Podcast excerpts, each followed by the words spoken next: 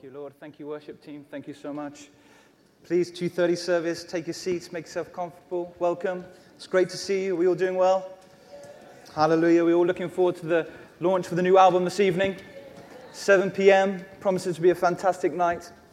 So let's all uh, look forward to that.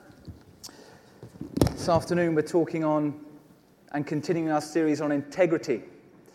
Last week, Kemi spoke on integrity in the church, and tonight, this afternoon, I'll be speaking on integrity in our workplace.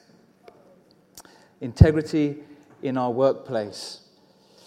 I would like to go a little bit deeper than just telling you not to steal the paper clips from your workplace, not to steal all the post it notes, and fortunately claim expenses that aren't ours to claim. I hope we would go a little bit deeper in that and go to the point and the source of your power and strength of being an integ- person of integrity, shining the light of Christ in your workplace. Integrity, what is it? One way of saying integrity, it is the consistency of inward beliefs and convictions with outward practice.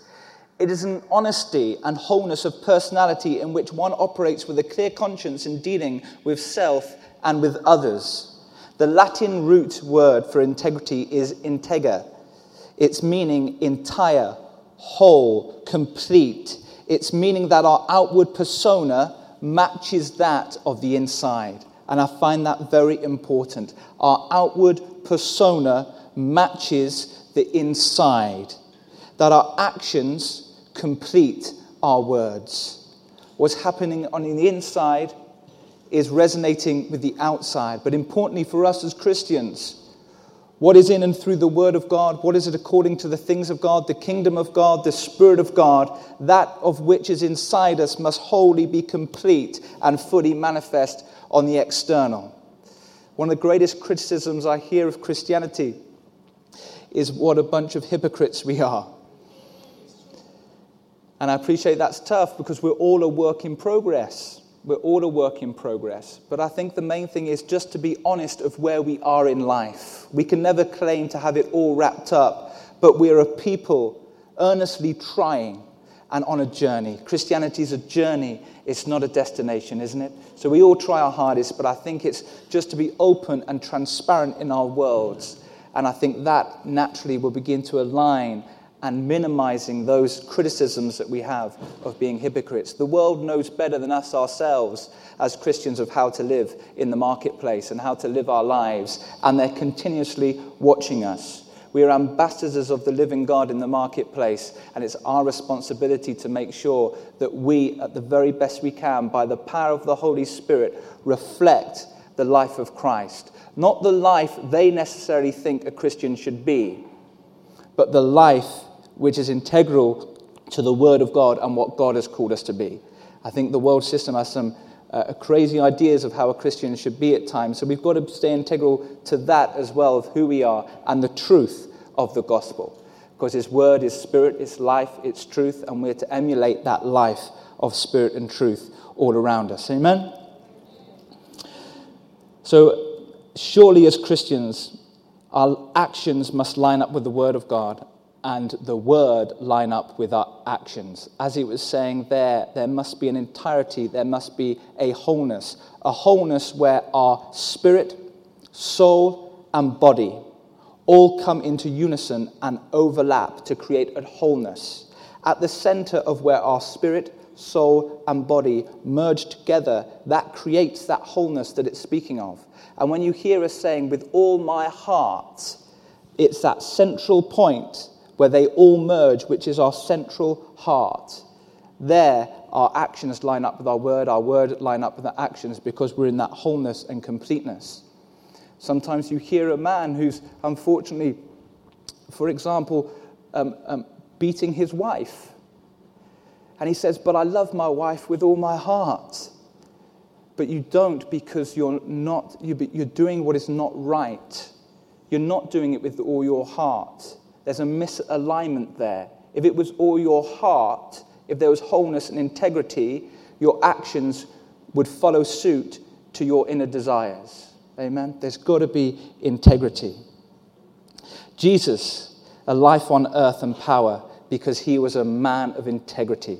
A man was God, Jesus, a man of integrity here on earth, and we'll look more deeply into that shortly. But before we look at this, let's look at the source of our ability to be men and women of integrity in our workplace. John 17, 1 to 5. Here's Jesus' purpose that he's speaking of. He's just with his disciples having the Last Supper, the last meal before he was be, to be deceived and, and, and led into the crucifixion. And here he sat around and he's praying. He's interceding. And he says these words Father, the hour has come. Glorify your Son, that your Son also may glorify you. As you have given him authority over all flesh, that he should give eternal life to as many as you have given him. And this is eternal life, that they may know you, the only true God, and Jesus Christ, whom you have sent. I have glorified you on the earth. I have finished the work which you have given me to do. And now, O Father, glorify me together with yourself and with the glory which I have with you before the world was. Jesus' primary aim was to glorify his Father. Number one, glorify our Father. One sole aim that we have in our life, in our journey, is to bring glory to the Father. Everything we do, say, must point to God our Father. We are to bring glory to His name. And that's exactly what Jesus is saying here. I've done everything you've told me to do. I've walked the way I've walked. I've drawn the people that you call me to draw unto me. And now my time has come. Not my will to be done, Father, but your will to be done. And that is that I may glorify you. And didn't Jesus glorify his Father upon that cross? No greater time was the Father glorified and his power witnessed than the raising of Christ from the dead. Christ was a man of integrity, and he knew his sole purpose on this earth was to glorify his Father. And wherever we do life, wherever you do life in your marketplace, there's only one purpose that we have, and that's to glorify your Father. I love Stuart Little. Have we all heard of Stuart Little, the great British sprinter? Probably know him more commonly from the movie Chariots of Fire. There's a story that I love of him. He was a great British runner, as we know. He trained for months for the 100 meters in 1924 for the Paris Olympics, and he was tipped to win. Being a Christian, he thought that this would dishonor God to race when he found out the heats for this were run on a Sunday, and he refused to enter. This was Stuart Little's personal conviction in his relationship and journey with God, his personal conviction that he would not run on a Sunday. Now, that's saying that's not a rule for us all because, as we know, the Sabbath is to serve man and man isn't to serve the Sabbath. But this was his personal conviction. And you may have personal convictions in your life that others around you think is okay, is, or, or whatever it might be. But you live integrity, integrity to your Father, which he's spoken in your heart. But obviously, the final authority and integrity is the Word of God. But on your unique journey, He will have a personal convictions for you that is unique to your journey and unique to where you are. Stuart Little here had his unique conviction with God. He didn't want to run on a Sunday, he wanted to honor that and honor God for him, unique in his journey. Some praised him and some called him a fool. He also withdrew from the 4 by 100 relay and also the 4 by 400 relays because he was such a great runner, they asked him to run the 400 meters. He trained for this and discovered he was a natural. He went on to win and set a new world record. He pulled out of every event that he knew was going to be played on a Sunday, ran on a Sunday, and he went for the 400 meters that was to be not run on a Sunday. And he was honored and he run gold and broke the world record. But the point I want to make in this is this it's not that it's wrong or right to train on the Sabbath, but a man under con- considerable pressure and open, open, scrutiny was a man who did not waver or comp- compromise in any way. You can imagine the training he must have gone through. You can imagine openly the criticism that he must have faced. But he stood upright and tall in his convictions and he said no. He was a man of conviction and he lived according to his unique relationship with God. He was regarded as a great athlete and a man of utmost integrity. It was said that his speed on a track was a mere extension of his life, its force, a true man of principle and a true athlete. The man's integrity was so marveled that they made the famous movie Chariots of Fire, as we know, about his life. You see, we're called to bring glory to the Father and we're called to a life of integrity. Not our will, but his will to be done. We see Jesus when he was 12 years old, just setting the foundations now. He was about the Father's business. He was 12 years old. He, he, he wasn't with his parents, and they were looking for him. He, they were lost. He was looking for him for a couple days. Eventually, when they found him in the synagogue, he said, Did you not know that I must be about my Father's business? And it says there, the next couple verses later, and Jesus increased in wisdom and stature and in favor with God and man. Jesus was solely, had a sole purpose to glorify his Father, and he sought him in everything he did. He didn't care about the external natural things, he only cared solely about glorifying the Father. And there he was in the synagogue, shocked that his parents would be asking, Where else do you think I'll be? I'm here to glorify my Father. And you see that he increased in wisdom and stature, in favor, not only with God, but with man also. And it's our desire, as we grow in maturity with Christ, as we continuously seek his glory and seek his face, that we shall grow to be men and women of stature and of integrity everywhere we take the presence and the Spirit of God around us, with its ultimate purpose, and that's to glorify the Father. Psalm 15, 1 to 2 says, Lord, who may abide in your tabernacle? Who may dwell in your holy hill? He who walks uprightly and works righteousness and speaks the truth in his heart. We are called to be salt and light in the world and bring glory to the Father. You know, the darker, the darkness that you are in, rejoice. It's the greater opportunity for the Christ light to shine through you in that fallen world and bring glory to his name. And the key to this life of integrity is to anchor, to be anchored to the source of power and strength in your life to achieve this life of integrity. To do this with the greater purpose on the forefronts of our mind, bringing glory to his name. You see, with the Spirit of Christ that lives in us, here in this fallen world, we are in the world, but we are not of this world. We are renewed, our hearts turned around, and our spirits alight to the things of Christ. We are His here on this earth. And whenever we take this Spirit and the power of God, we must remember John 15 5. I am the vine, you are the branches. Without me, you can do nothing. So we're rooted and grounded. Wherever we take ourselves, we are always rooted and grounded in the Father. He who is joined to the Lord is one in spirit with him. This is our sole place that resonates with the Father, and we take this everywhere we go, anchored solely to Him, the source of our power, the source of our strength, the source of men and women to be of integrity. And we take this presence, we take it. We are called aliens in this world.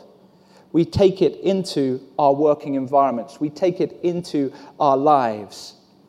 We do not get impacted by the world around us that is always trying to draw us and pull us into our flesh and out of our source of provision, which is divine, which is the Spirit of the living God. James 4 4 says, Friendship of the world is enmity against God. 2 Corinthians 6 17 says, Come out from them and be separate, says the Lord. Touch no unclean thing, and I will receive you. We're not to be anchored in the things of the world, but we're anchored into God. And it's from that source of power and provision that we then take that spirit and life into the marketplace, into where you do life. And there the light may shine. And everywhere you go in your unique relationship, you are anchored to the Father. Anchor your soul to Him and your minds renewed to Him, and may His glory shine through you. Here, that we can bring glory to the Father. Psalm 41, 11 and 12. By this I know that you are well pleased with me, because my enemies do not triumph over me. As for me, you uphold me in my integrity and set me before your face forever. He will cause your enemies not to try over you. He will cause, when you're rooted to Him, for that world system and that darkness not to triumph over you. But the key is to stay rooted and grounded in Him. It's 100% focus on Him with no compromise. This is the source of your strength to be all Christ has called you to be in your marketplace and to live a life of integrity and power. This is our source of victory, and we must work upright in it for our light to shine and bring glory to the Father. To much has been given, much is expected of us. The world will always try to pull you into your flesh and make you lose sight of the bigger picture of what we're called to do to bring glory to the Father, and in that lose our source of power and that witness that we have in our worlds. Our natural desires are always screaming out for ambition, elevating and promoting ourselves, for promotion above our workplace, to rise to the top, to be seen, to want more and hoard, greed, for the human needs of which are perfectly normal of belonging and fellowship. And we fall into the trap if we desire these things more than we desire the things of the God to then step into human ways of elevating ourselves and getting to the top through cheating, through backstabbing, through gossiping, whatever it might be. You know what happens in the workplace, but we're not called to be those people. He says in the word, separate ourselves. We're to separate ourselves and not be influenced by all that that is going on in and around us. But our natural desires through our fallen flesh if we're not attuned to God, will always, always, always be pulling and pulling and pulling, pulling us out of our vine and source of strength and into that darkness to become a part of it and lose our witness and credibility. And there we again get the label of hypocrites. Proverbs 29 25 The fear of man brings a snare, but whoever trusts in the Lord shall be safe. The fear of man is a snare. That fear of, being, of not being accepted, of not mixing in, of not getting the promotion, of the hurt when somebody else gets elevated above you. The Lord is the one who promotes. When you remain steadfast in Him, He will get you to where you need to be. You just live a whole and integral life to Him, and that's your source of power, and that's your source of authority. We reap what we sow in the marketplace. If we begin getting drawn into the ways of the world, you'll have to grapple with the ways of the world. Whatever you build in your flesh through the ways of the world, you'll have to maintain in your flesh. And it becomes a perpetual cycle of having to live that way, which is tiring. What the Lord builds, the Lord will sustain. What we build, we will have to sustain. And that's hard work. That is human effort and it's tiring. And eventually you're building your life on the sand and it will crumble under the pressure. He is your source of strength. What are some of the temptations that will keep continuously try to draw us in? If we lose sight of the bigger picture, if we lose sight of really what our life is all about to bring glory to the Father, if we lose sight of the real purpose and plans of God in the heavenlies here on this earth, then we will begin to be mixed and, uh, uh, and influenced by everything that is around us. Dishonesty. We'll end up concealing mistakes, manipulating situations for our own selfish gain. Our eyes will be off God and we'll be led by the world. For that spirit of mammon to begin taking root in our lives, it will begin to have us to, to potentially fiddle our expenses, to go clawing after the things of money instead of the things of God. We could do the small things of forgetting that God is the one who ultimately positions us. God is our ultimate employer. And we spend more time on the Facebook or on the YouTubes and things during the work time, forgetting that it's all work unto the Lord and not unto man. See, the fear of a man is a snare, and when we lose sight of the big picture, we drift away and off course. We lose our witness, very importantly, in the marketplace, and we disconnect ourselves from that source of power. We sow to the flesh, we will reap to the flesh.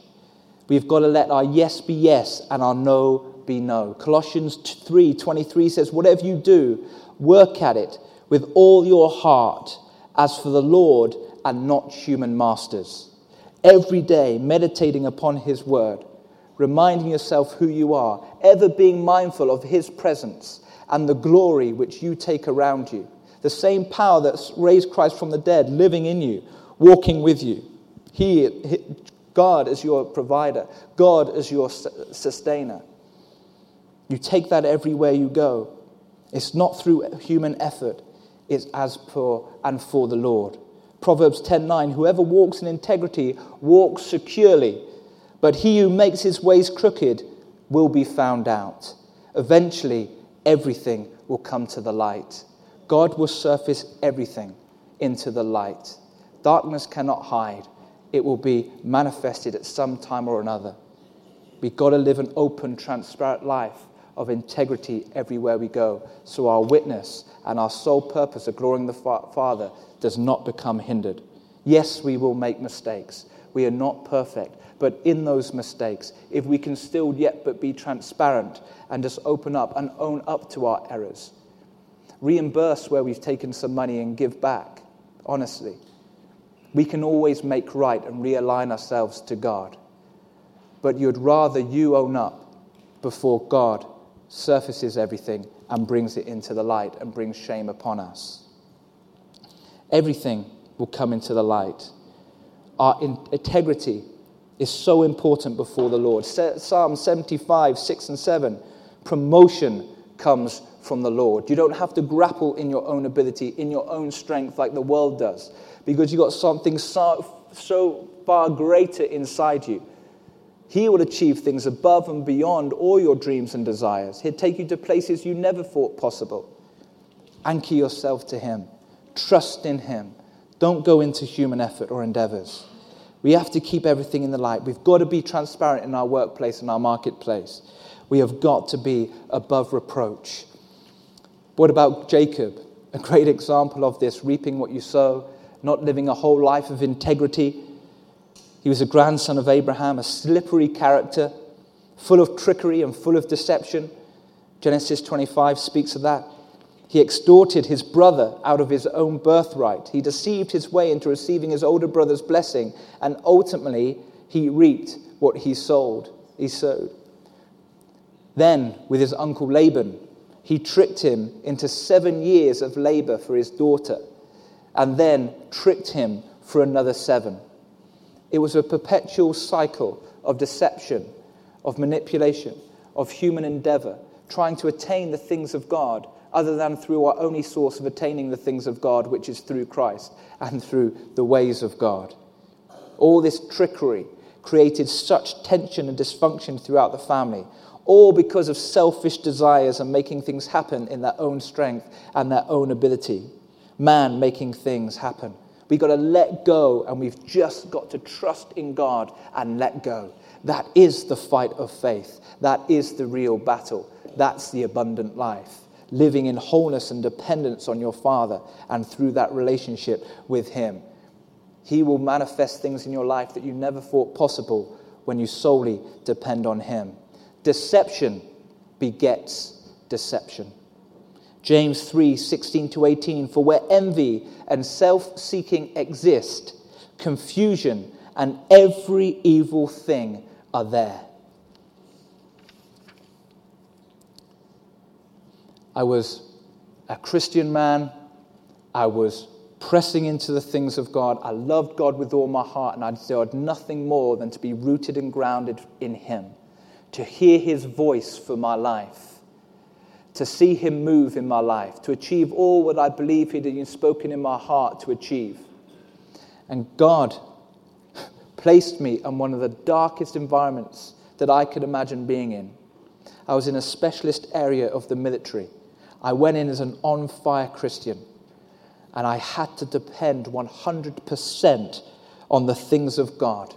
100%. There could be no compromise.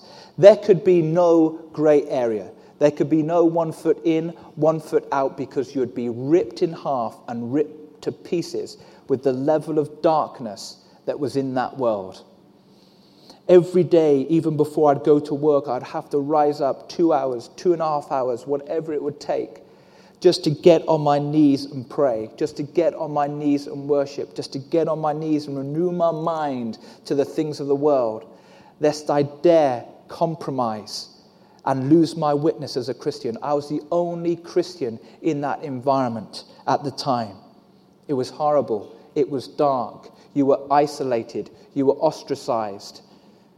Nobody wanted to go out with a Christian who didn't drink, who didn't go clubbing, who didn't go to the strip bars, who didn't do all the things that they were doing. It was hard work on your own on many occasions. When they go off partying, having to stay in your room, just reading and drinking from the Word of God. Separate yourself from it. Yes, I tried to be the light in there. I tried my hardest to be a good ambassador of Christ, to work hard. I made mistakes. I wasn't perfect all the time. I lost my temper with the men on occasions.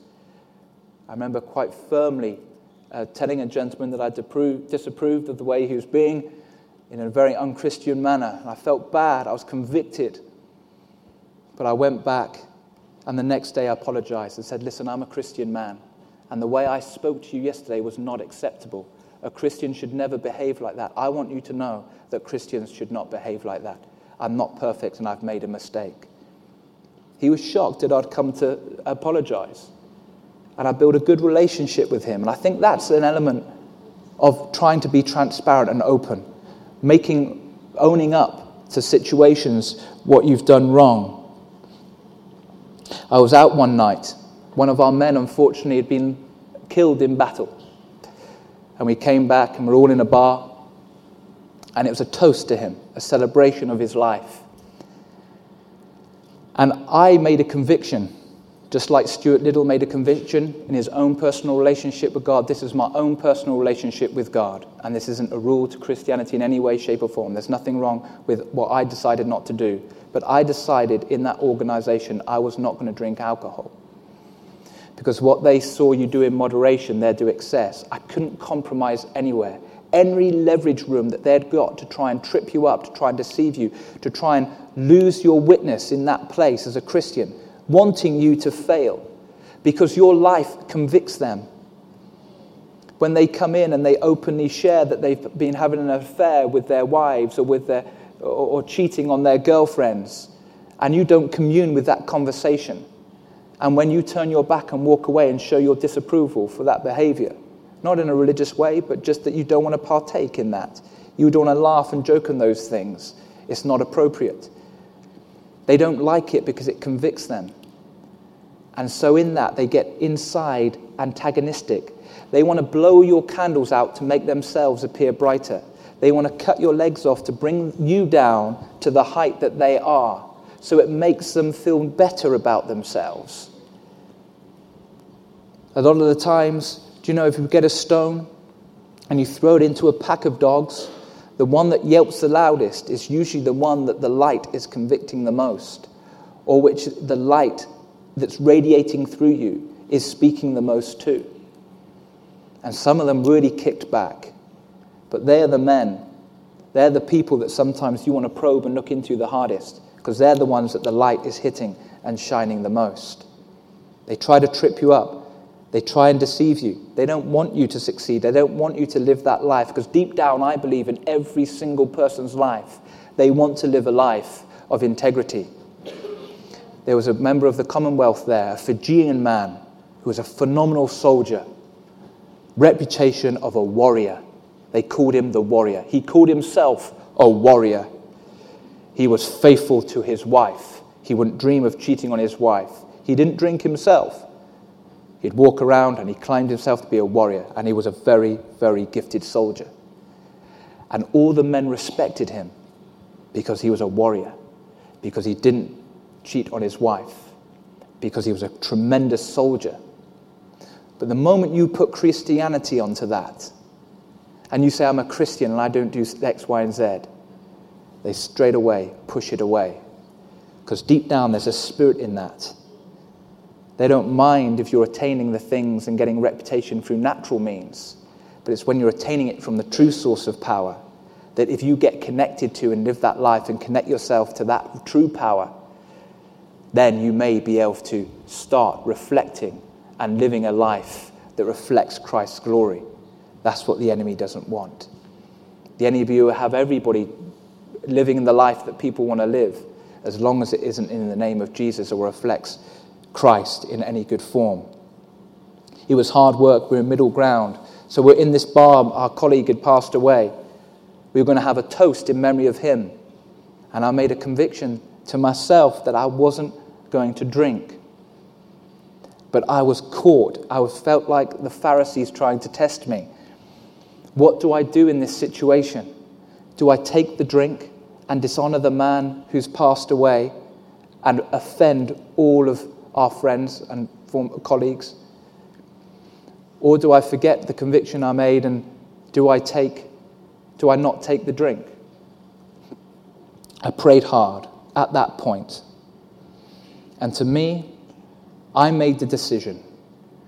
I think it's better here in this situation to show the love of Christ, to take the drink and be and honor our colleague who had died. I believe at that point that's the decision I had to make, and that's the decision I made. I took the drink. All eyes were looking at me. What is Chris going to do? Is he going to take the drink? Is he not going to take the drink? I took the drink in memory of Mike. And then they came up to me and said, Chris, we really appreciate that. Thanks very much. We really appreciate that. I said, Yeah, well, yeah, it's, it's for Mike. I believe it's the right thing to do. And they appreciated that. And then one of them came over and said, Chris, time for another drink now. and I said, Oh, do you know, I think I've stated enough times that I don't drink. And he went, Well, you do drink, Chris, because I've just seen you have a drink. And I went, I appreciate I just had that one drink in memory of Mike, but I don't drink. No. I'm not having another drink. Well, Chris, you do drink because you've just had a drink. Now we'll get you another drink in. What is it? Pint? Carlsberg? Guinness? What is it? No, no, I'm good, thanks, mate. Orange and, orange and lemonade would be fine, thank you. No, no, Chris, come on. Have a beer with the men. No, thanks. I don't drink. Well, you do drink, so I just seen you drink. I don't drink. And this went on. You could see him getting frustrated and irritated. Why can't you just have one drink with us? So I just, I just choose not to. I don't want to drink. I wanted to take the drink to, to celebrate Mike, but no, not anymore, thank you. And then we're in a circle. They called it the ring of steel, the circle of trust. All the men sit around with their hands in their pocket with their pint glass, and nobody's allowed into that circle. I'm stood there with my orange juice and lemonade, and the rest of the boys are stood there with their pints. And they were still goading me, this one individual. Chris, why don't you have a drink? Just have a drink. I said, listen, I've told you I don't drink. Final. Are you here to socialize with me or the contents of my glass? I'm not having another drink. One of the men then looked at me. He walked and broke the circle of trust. He walked across. He shook my hand, looked me in the eyes. He said, Do you know what, Chris? I respect that. And I won't repeat the four letter word he used then. But something broke. He was quite an influential man in that group. And something broke in him. And he said, I respect that, Chris. I respect that. And I think what they appreciated is somebody just sticking up to what they believed in. They understood the bigger picture. And I think I built some trust in understanding why I took that drink and what that meant to me to take that drink in memory of our colleague. I think that touched their heart. And I think I did the right thing looking back. But that one moment was significant because he was an influential man in the group. And they all saw that and they all began to back off. There's no middle ground in that environment. It was a dark, dark world. I had to anchor my soul to Him every single day and try and be the light of Christ in that world. It was like being a burning fire, stirring your fire up and then jumping into a freezer every single day. Eventually, the coldness would try and dwindle and put out your flames. I'd try and often as I can run away, pray, build my fire back up, get me strong again that I made, made strong. But I felt like an alien. I felt like a fish out of water. I felt I just do not belong here. And I felt the words of the Lord say to me, Chris, I have set you apart. If you did mix in in this world, there would be something wrong. I have set you apart. And it wasn't, I tried to, to be a, a, good man, I tried to be a good soldier. And many times I made mistakes. And there were many other gifted soldiers there, but I tried every day to do my best. And when I did fail, I put my hands up and I tried to own up to it straight away. We can't look to the natural. We have to live fully and wholly in trusting God. There was times when they where where I decided not to do the things that they were doing and people didn't like it as I said they wanted to fail me on certain courses. One time the instructor was so was, was so angry with me because I wouldn't go out and do the things that they were doing that he tried to fail me for a course. I put a, I, I, he said to me, I'm sorry, I'm not going to pass you this course. You're going to have to go back and do it again. Nobody had ever failed this course before, ever. And I said, I'm sorry, I disagree with that. And he said, Well, that's the way it is. I said, Okay, well, listen. Um, I want to speak to the next level up, please. I don't agree with your decision here, and I think this is personal now. Went away, spoke to the commander officer above that. They had a big meeting, came back. I got called in the office, said, Chris, listen, you've passed the course, no problem. But in between that, I went away and I prayed and I prayed and I prayed. I said, God, help me, please. I know that this is not right. I know this is a personal thing and he's against me being a Christian in their specialist world where Christians shouldn't be. I know this is personal. Help me, Lord. Redeem me, I pray. Bring me through this situation. I read, read, rang my prayer partner, said, please just pray right now. When I went back to the meeting, that's when I got the news. No, it's fine, Chris. You're going through. God will get you through in your place. Don't depend on man. The man is a snare. Hold tightly to God. Don't look and live to what you can see in the natural, but live according to the spiritual and the supernatural. God is your promoter. The fear of man is a snare. Just turn with me to Proverbs 2 6 to 8.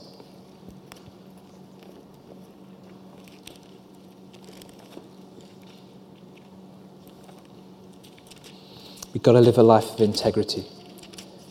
We've got to shine the light of Christ everywhere we go.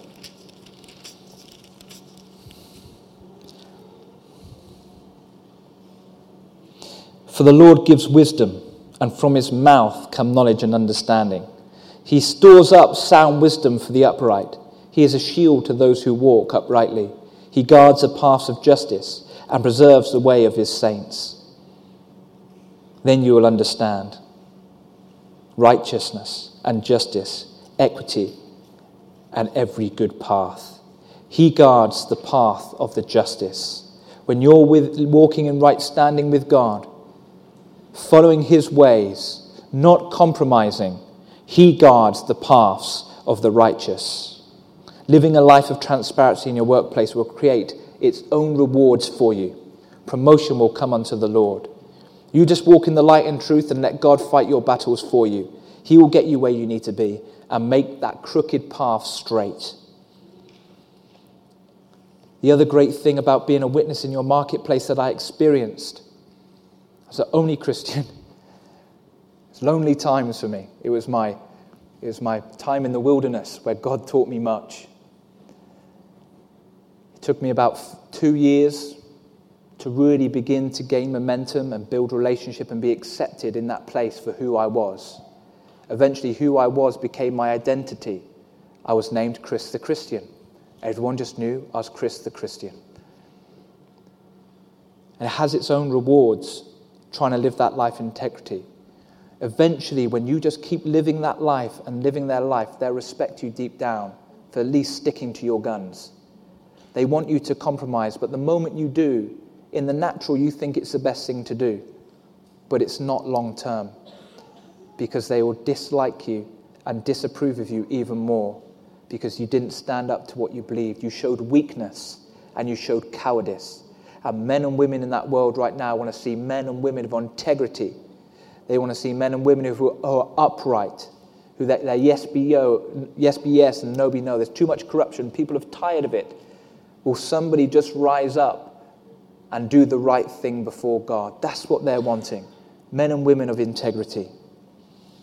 Joseph, I don't think, will be a, a greater example of that, would he? And we'll look into that a little bit more shortly now. But being a light in your world, you can be a light and a pillar of strength for other Christians in your world. Those who may be a little bit weaker than yourself, who are still shy of coming out.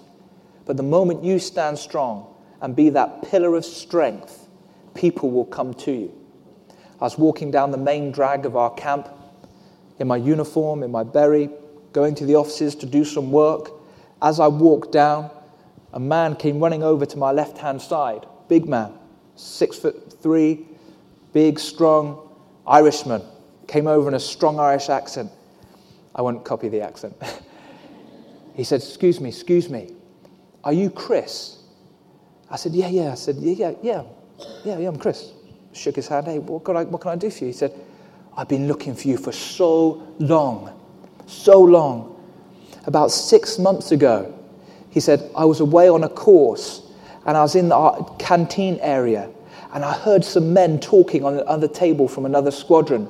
And they were saying, Have you heard that there's a Christian in our camp? Have you heard?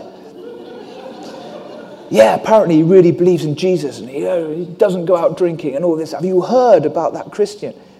And he picked his ears up and he went, Ah, Christian. He was a Christian, just giving his life to God, struggling of coming out and finding security in his identity. He said, I'm so pleased to meet you.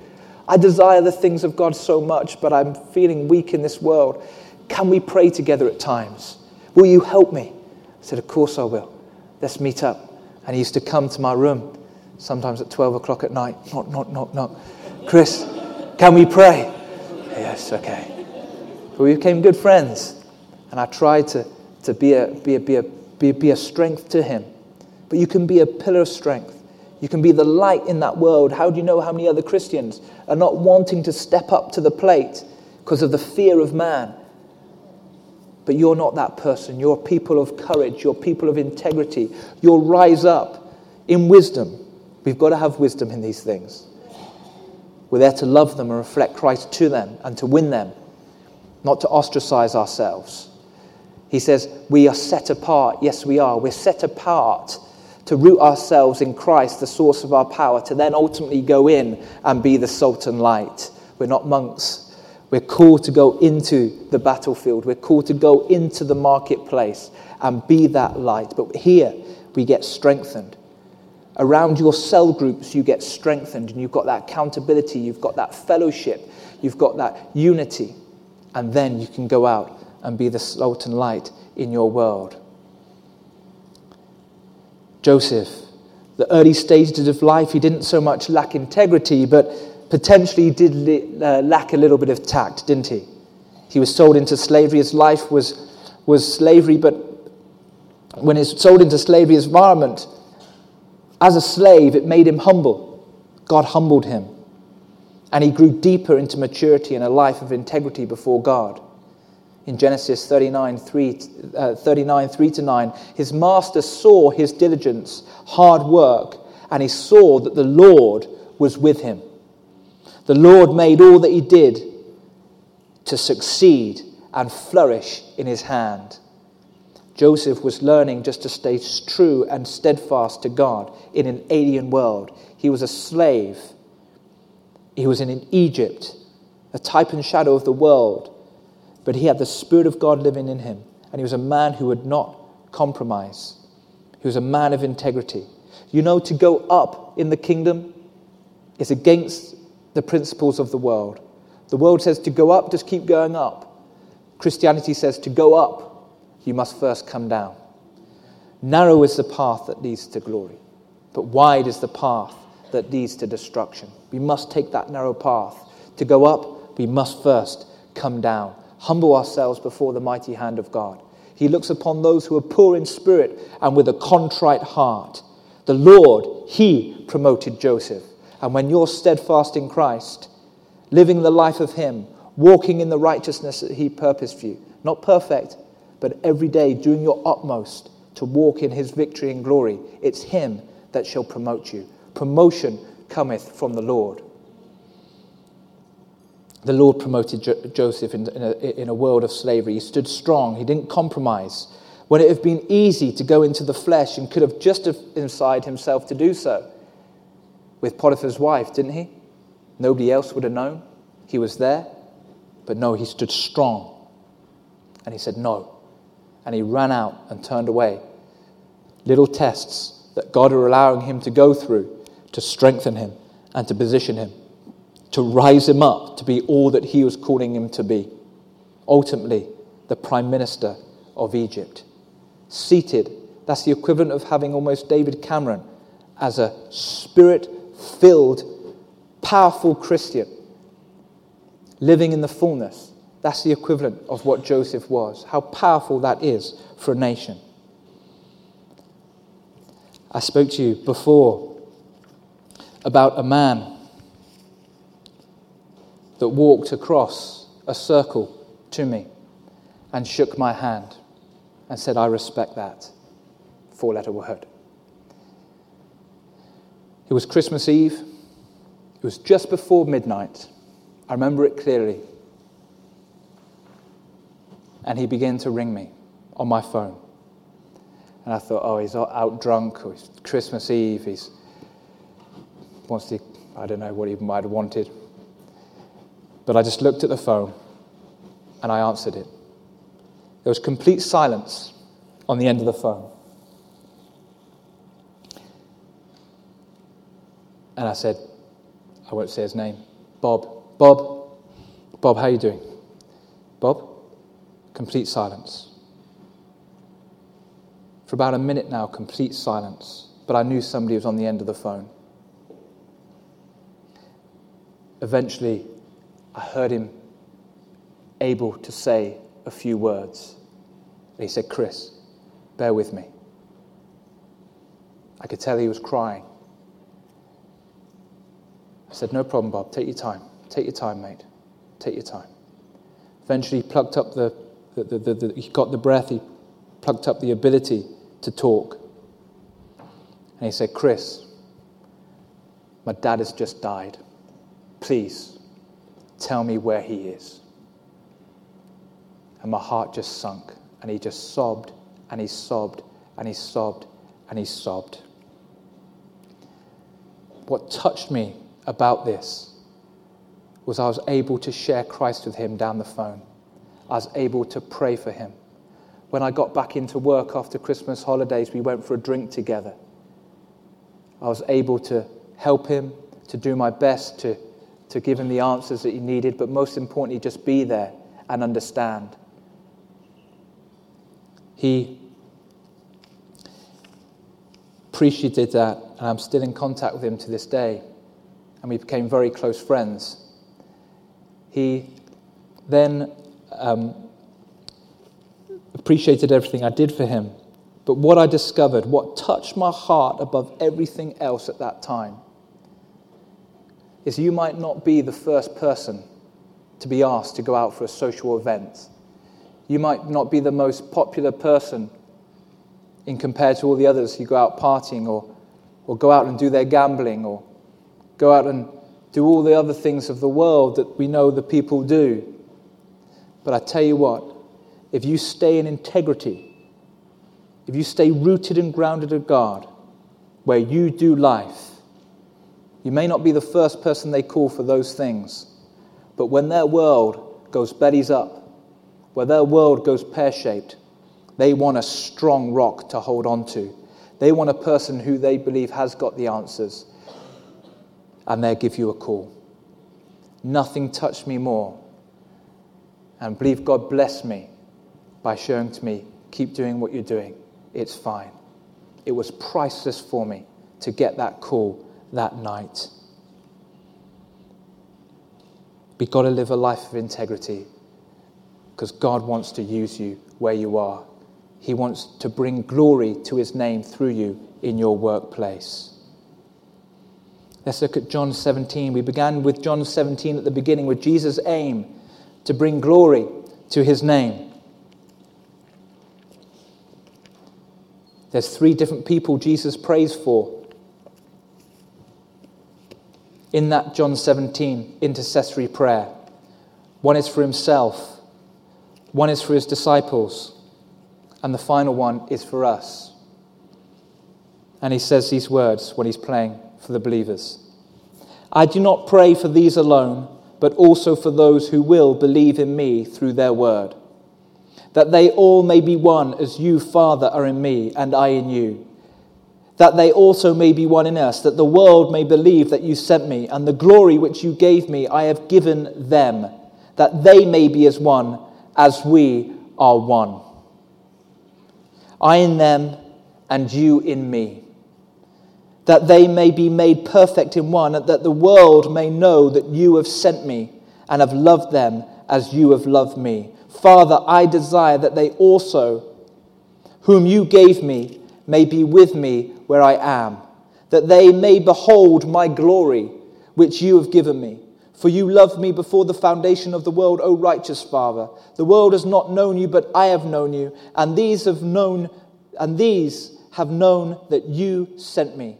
And I have declared to them your name, and will declare it, that the love with which you love me may be in them, and I in them. This is an extension before Jesus ascends, his desire is that you and I may bring glory to the Father. Jesus is in heaven right now, at the right hand of the Father.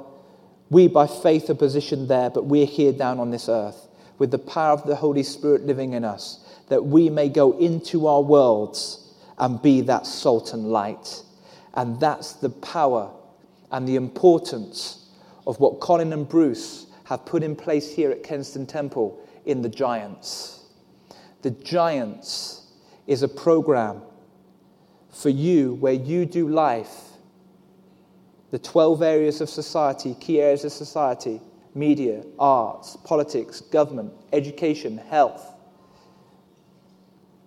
thought, philosophy 12 of them. There's something there for everybody where you can be a part of, where you can fellowship and network with other people where you do life, where you can share your passion and heart for where, for where your marketplace ministry is. You can be empowered by another. You can be equipped by one another. You can be educated. We put on seminars for you. There's forums for you to attend. It's there that you can get your source of strength. You don't have to be alone like I was alone, stuck with God. God used it. But I tell you, that is an environment for you to flourish and be empowered. And that fellowship and that networking that you so miss, you can attain it there in a Christian environment. So you can empower and equip one another to then go be even more powerful in your world and be that salt and light. The world craves genuine women and men of God to be the salt for Him. Our primary purpose is to glorify his name.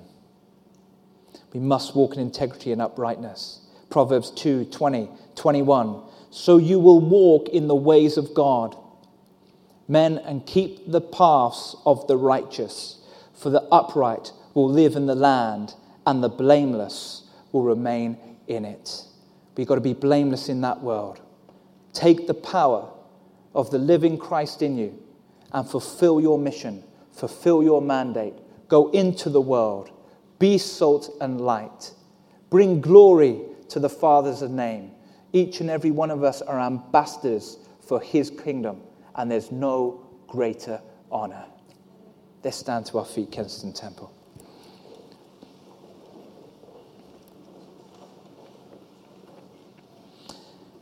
And let's just bow our eyes, bow our heads, and close our eyes. 1 Kings 9, 3 to 5 says, And the Lord said to him, I have heard your prayer and your supplication that you have made before me.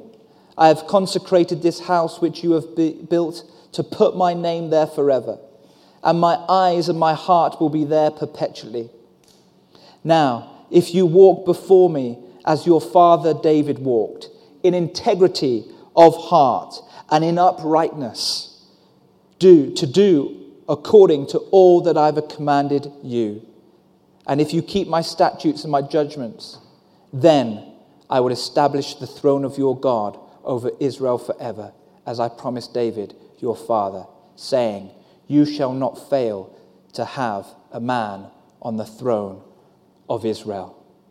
Integrity will have its own re- reward for you in your life. Bring glory to his name. Heavenly Father, I thank you for each and every person here. I thank you for the power of the Spirit of God that lives in each and every one of us. I thank you, Father, that that cries out deep within us Abba, Father. Abba, Father. May we be steadfast in what you've called us to be.